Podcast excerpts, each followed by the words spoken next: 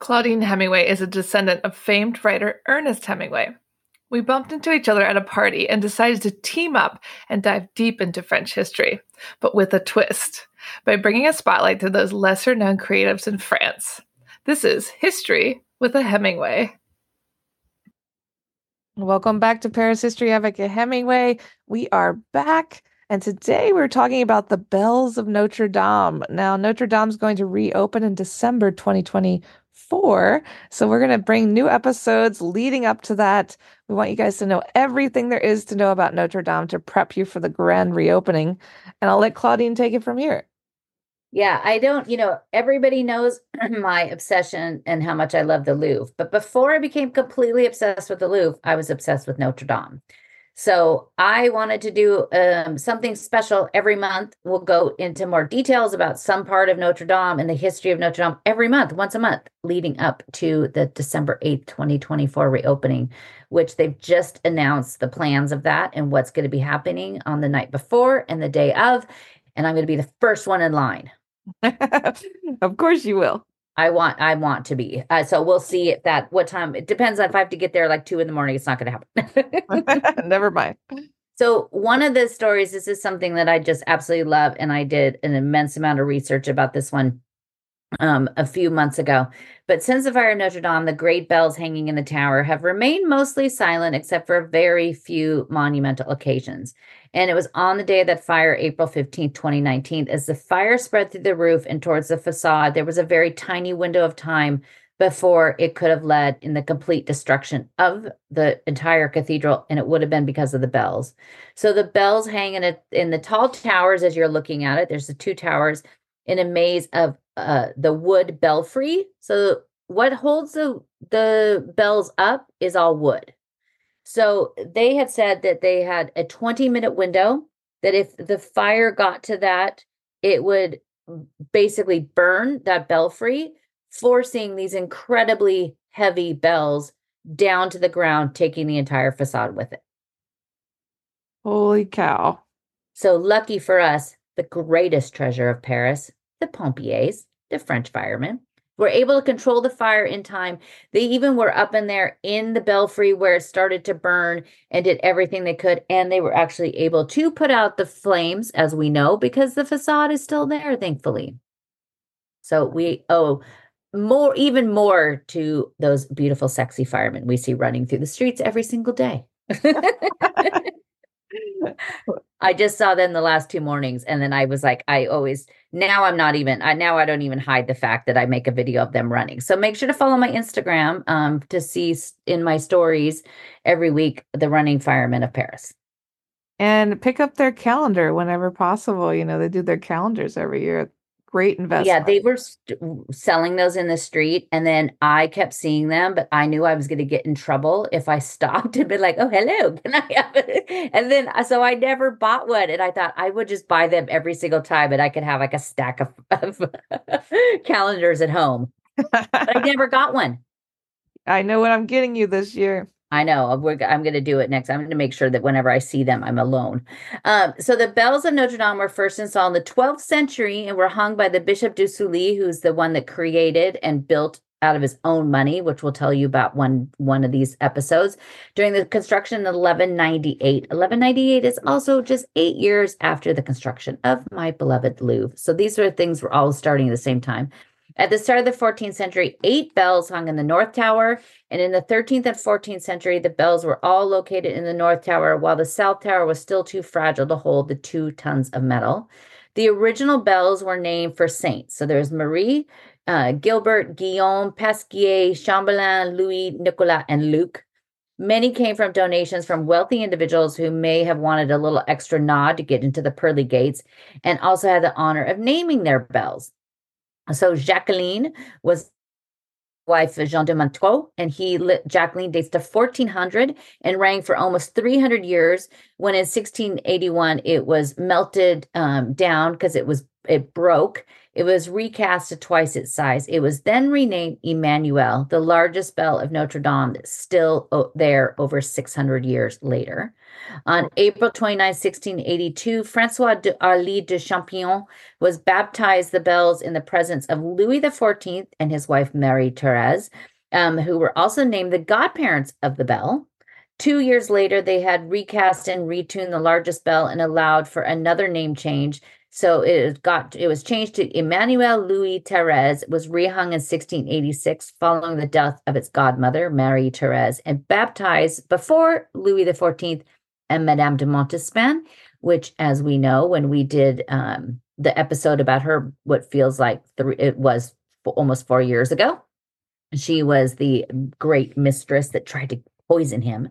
It, this, it's this very same bell that we have there today. During the reconstruction of the cathedral in the mid 19th centuries, the bells were once again removed by the great Viollet-le-Duc to rebuild the belfry. Napoleon III commissioned four new bells at the birth of his son, um, using the metal of a Russian cannons he took in the Crimean War. Napoleon III also took a massive fog bell from Sebastopol that he hoisted into the South Tower alongside of Emmanuel in 1857. But seven years later, it was taken down and returned to Sebastopol, and it's there now.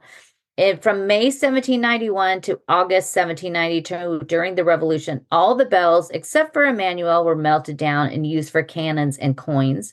On August 25th, 1944, during the liberation of Paris, Charles de Gaulle walked towards Notre Dame to celebrate and celebrate the Te Deum Mass, and Emmanuel once again rang out. In 2013, the celebration of the 850th anniversary, all the bells except for Emmanuel were recast for the beloved cathedral with various specific instructions that the bells must be built um, using the original 12th century technique. Not as many founders um, remain that were up to the task. So they some were made in the Netherlands. There was a foundry up there that poured the larger bells, um, and then the other one was at a foundry in Normandy. Did the eight bells that are in the North Tower. So just 11 years ago, just a few weeks ago on January 31st, 2013, the Bells drove into Paris and down the Champs Elysees. It was this huge, amazing, a big event. They were presented in Notre Dame in front of the dignitaries of the church and the state, and they were baptized on February 2nd, 2013. For the rest of the month, they lined the center of the cathedral, and I'll put some pictures on my website so you can see that. I really, really wish I would have been here to see that. Um, and then the bells were hung and uh, rang out for the first time on March 23rd, 2013. 2013. I that's interesting. That's when I was not very long ago. Yeah. So following the fire, the bells remained silent in fear that the vibration could cause more damage. When it was safe enough to sound, um, the sound of Emmanuel could be heard over a kilometer away at the pat on the fa- at the funeral, the day of the funeral of the former president Jacques Chirac. Um, his funeral was on September 29th, 1919, or uh, 2019, sorry. His funeral was done at Saint Sulpice because as we know, Notre Dame is closed. I was here in Paris. Actually, when he died, I was here and he was staying, he was, he lived a street over from the Airbnb I was staying at. And I was trying to get home that day. I had been at the Orsay trying to get back to the apartment and I couldn't figure out why I couldn't get back there because everything was closed by police. And then when I finally did and looked on the news, I'm like, oh, the former president lived a street over. That's wild.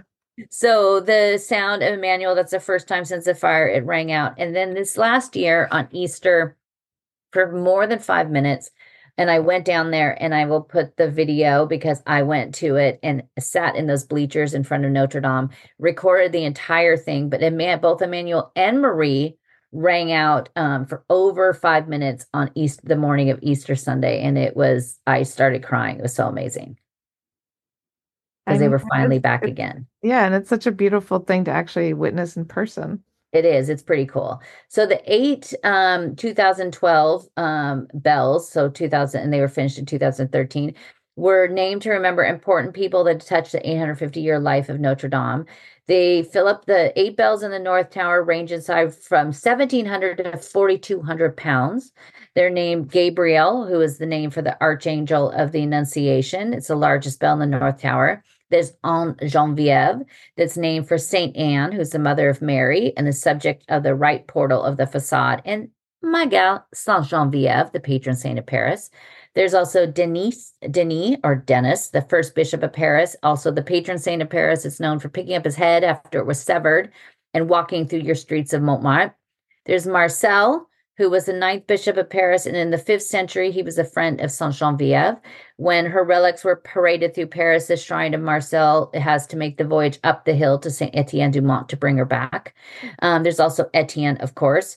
Um, that was the first, the name of the very first church that was on the Ile de la Cité. Um, and so they were, that name was given to a bell. There's Benedict Joseph, who's in re- remembrance of Benedict the 16th, the Pope at the time of the 150th anniversary in 2013. And then Maurice, who was a true father of Notre Dame, the Bishop Maurice de Sully, who personally paid for the building. And then Jean Marie, the 139th Bishop of Paris, Jean Marie Lustiger, served from 1981 to 2005. The South Bell South Tower holds the two largest bells, again, Emmanuel and Marie was inaugurated in place in 2013. Um, and then the 15th century bell of the revolution that is Emmanuel. And it is pretty amazing. I have not heard them, they have not rung since uh, Easter of last year, 2023. Um, and uh, so they should, I'm sure they will ring again this year for Easter, and it'll be the last year that of e- that we could celebrate Easter without going back into the church, which is pretty cool because I never would have thought it felt five years felt so long, and everybody scoffed when the president said we'll reopen it in five years, but they're going to do it. I mean, it is quite tremendous what they're doing, especially since they're doing it in the same way it was built before or as close to it as they can. It is. And it's so cool. I mean, right now, um, it changes weekly. Like just the other day, they took down the scaffolding that's around the rooster that was placed back on the spire the week of Christmas. So it I need to go down there every week because it's everything that's going to happen now over the next 10 months now is going to happen very quickly. Yeah, it's really exciting yeah it's i can't wait. I mean i'm i can't wait to be back inside. The um the the um scaffolding that's around it because it's not going to be open in time for the olympics but they're going to have most of the scaffolding removed on the outside so you could see the church. The roof um the roof itself is finished. Now they're at the point where they could start laying the sheets of lead on top of it. So it's just it's really exciting to see it. And so we're going to bring you a special episode every month about the history and also where they are at right now in the process. Well, guys, make sure you tune in and head on over to claudinehemingway.com to learn more. And we hope to hear you guys join us next week. Thanks for listening today, guys. If you're interested in learning more about Claudine, her tours, history, and the beautiful photographs that she posts all over Instagram, tune into her website, claudinehemingway.com.